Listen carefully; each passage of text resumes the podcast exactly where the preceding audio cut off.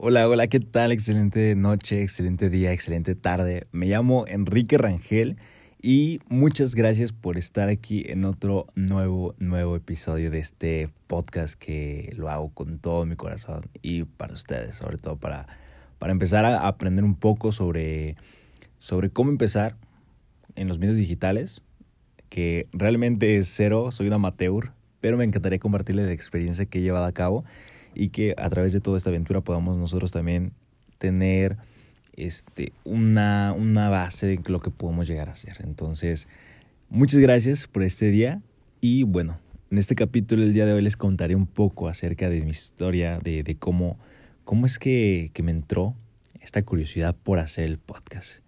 Aparte de lo que ya les conté anteriormente, también quisiera contarles esto.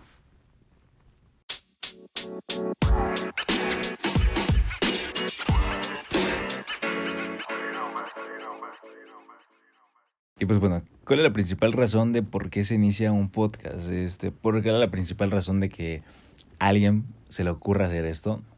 Mi principal razón fue que yo que cuando era niño, recuerdo que estaba en la primaria y hicimos un proyecto en el cual nos metíamos en una cajita yo y mis compañeros y actuábamos como si estuviéramos conduciendo una estación de radio.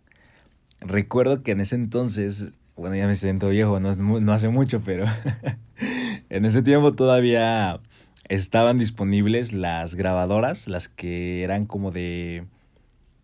Tenías como una de manijita, no sé cómo, cómo llamarle, pero lo cambiabas manualmente. Entonces le dabas vueltecita y cambiaba como de, de estación. Y eso es lo que hacíamos nosotros. Entonces fue un proyecto muy bonito porque pues tapamos la caja, lo pusimos como si fuera, estuviéramos en un estudio, nos metíamos adentro de la caja y entre todos mis compañeros, pues digamos que nuestros compañeros del salón eran el público y nosotros pues somos los locutores en ese entonces y fue muy muy sorprendente para mí e, esa parte. Pasando a la secundaria, recuerdo que hicimos un proyecto similar a eso y a mí me llamó mucho la atención porque ahí fue un poquito ya más el otro fue por recreación y el este fue más que nada por una calificación. O sea, ya estábamos como que más obligados a hacerlo bien. y, y lo trabajamos, lo hicimos mejor. Trabajamos en la estación de radio, qué tipo de temas que íbamos a platicar y lo demás. Era como un tipo, una sala dentro de, de, este, de este radio y sobre todo la audiencia, cómo teníamos que atraparla. Y, y fue muy padre. Después pasando al bachillerato recuerdo que hubo un proyecto similar, hubo, pero eso, fue de televisión. Sin embargo, igual éramos nosotros los que estábamos de, de locutores, de, de, personas que estaban dirigiéndolo a, ese programa y para mí también no nos, no nos miraban mucho porque estábamos del otro lado de la pantalla mientras que se estaba pasando una proyección y nosotros teníamos que hacer la, la narrativa de ese lugar. Y había otra parte que recuerdo ahorita que estoy platicándoles esto, que es el que siento yo, el más me enamoró sobre todo de los de, de, de este mundo de, de, la locución y un poco más de, actores de doblaje, fue cuando fuimos a un lugar que se llama eh, El Trompo, me parece, no recuerdo muy bien, pero en ese lugar había una escena que está en mudo, blanco y negro en mudo, y nosotros teníamos que elegir un personaje de todos los que salían ahí e inventarle un diálogo de acuerdo a lo que habíamos visto en, la, en la pantalla. Entonces recuerdo que yo elegí a, un vaquerillo y, empecé a actuar, empecé a como que interpretar sus movimientos, de cómo lo decía y, lo puse en acción. Y al final, después de, de nosotros estar haciendo la grabación, pasamos ya a ver la película, cómo había quedado. Y yo recuerdo que me había quedado de una manera muy bonita. A mí me quedó muy increíble. Realmente, déjame aceptarlo. No me quedó tan, tan chingón profesional, pero me quedó aceptable, vaya. Y a mí me llamó mucho la atención saber esa magia que hay detrás de todo eso. Eh, entonces, a mí, eso fue como que los principios que a mí me estaba llamando la atención. Te cuento esto porque después de, de todo este rollo, de esas experiencias que tuve y que, que realmente fueron algo muy padre para mí, me llamó mucho la atención y empecé a trabajar un poco también mi voz, empecé a, a ver videos tutoriales, empecé a conocer también por medio de los videos tutoriales a personas que eran pues ya actores de doblaje como Mario Arbizu, que para mí es el máster, yo siento que este vato lo admiro demasiado y yo recuerdo que cuando lo escuché hablar, dije, wow, qué voz. Realmente a mí me atrapó demasiado cómo, cómo él interpretaba la voz y cómo lo hacía. Y, y, yo empecé, me empezó a entrar gusto por, por poder hacer, aparte porque aproveché que, que mi voz estaba poniendo un poquito más grave, cómo estaba sonando y lo demás, ya sabes, ¿no? Y bueno, después, no sé, me empezaron a surgir dudas así como que un amigo decir, güey, ¿por qué no tratas de hacerlo en la radio? ¿Por qué no tratas de, de, de ingresar, no? Pero sinceramente no era algo que, a mí me, que me llamara mucho la atención, es por eso que, que nunca lo intenté. Pero sí tenía la espinita de, no sé, de pasar un curso o, o, crear algo.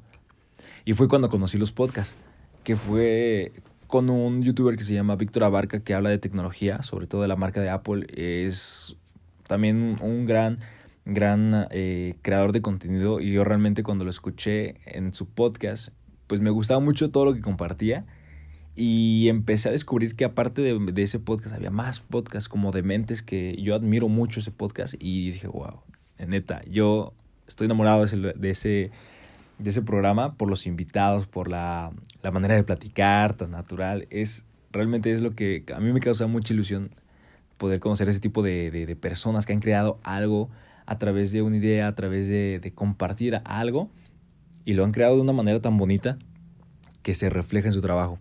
Entonces, a mí me empezó a entrar la, la, las ganas de empezar a querer también yo también el mío. Dije, pues, ¿por qué no lo hago? O sea, eh, puedo, puedo hablar de algún tema. Pero ahí entra el detalle. El detalle es que no sabía qué tema hablar, no sabía qué tema poder platicar de algo que no se había contado antes. Porque yo dije, no puedo platicar de eso porque ya se había contado antes. Este, y empecé a tomar como que ideas, pero todas las ideas como las las limitaba al por qué no funcionarían. Entonces yo me empecé a detener y dije, tiene que ser chingón, tiene que estar perfecto y lo demás, pero me di cuenta que eso me estaba deteniendo y bueno, cuando empezó todo esto de la, de la cuarentena, me puse creativo, me puse creativo en muchas cosas y dije, bueno, ¿por qué no lo hago? Entonces fue cuando subí el primer episodio porque dije, si no lo hago ahorita, no lo voy a hacer nunca. Entonces tengo que subirlo así como sea, sin tratar de ser un perfecto, Sé que son los primeros pasos, lo voy a hacer bien, pero no voy a tratar de ser perfecto porque eso es lo que detiene muchas veces el seguimiento que tú le puedas llegar a dar a algo. El, iniciar algo, eso te va a detener. Entonces, no tiene que ser perfecto, pero sí irlo mejorando constantemente, es lo que me dije. Y eso fue lo que me ayudó para poderlo crear, para que este contenido pudiera salir. Y bueno, más que nada por eso. Y este, he pensado mucho en cómo estructurar el podcast porque sí me gustaría compartir mi experiencia, lo que voy a hacer. De hecho, ese es el, el tema principal de todo, por qué se va a tratar esto. Pero también me encantaría poder llevarles a ustedes un contenido de valor que también a ustedes les sirvan. Es por eso que lo quiero dividir por temporadas. Actualmente tengo dos temporadas que ya estoy eh, trabajando en ellas. La primera pues sería esta, en el cual yo les platico la experiencia en cómo va siendo el proceso desde crear de algo de ceros y como algunos consejos que a mí me han servido. Cuando ya tengamos las plataformas y cuando ya lo empezamos a trabajar con un poquito de contenido y empezar a ganar un poquito más de, audiencia y lo demás. Posteriormente, pienso poder invitar a personas que conozcan de los temas que vamos a hablar, de, la, de los medios digitales, que tengan más conocimiento y que nos puedan ayudar con sus tips y qué les ha funcionado a ellos y cómo nos podrían apoyar en cierto tipo de cosas si, tengan, si tenemos dudas en, en así en, en, alguna cosa en específico, pues hacerle esas preguntas y bueno, ahí sacar una retroalimentación para poderlo aplicar nosotros y al momento en que yo lo aplique, también irles contando la experiencia en cómo fue, pero ya con personas que sepan para que también nos den una mentoría muy, muy, muy gratificante. Y bueno, después de esto déjame darle créditos a mi amigo que fue el que realmente me, Samuel, me dio esa idea y le aprecio la idea porque no se me había ocurrido. Pero pensándolo bien, creo que es un tema muy, muy importante para todos nosotros, tanto para mí como para todos ustedes que también les va a interesar este tipo de, de, de situaciones, de temas, o probablemente que estamos iniciando y también necesitamos como una orientación, eh, pues en, probablemente en nuestro círculo no existen personas que se dedican a este tipo de medio porque probablemente es nuevo para muchos, aunque ya lleva demasiado tiempo pegándole y las personas que se subieron pues ya tienen su, su buena monetización, que es lo importante ahorita. Pero nos van a servir porque lo importante recuerda es empezar, siempre es empezar.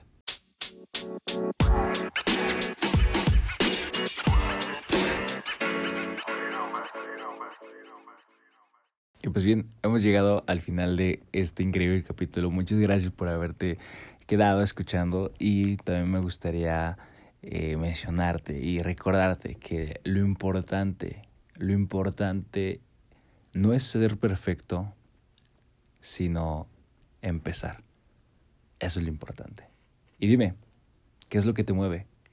¿Cuál es el detrás de cámaras de esa historia que estás creando? Me encantaría saber.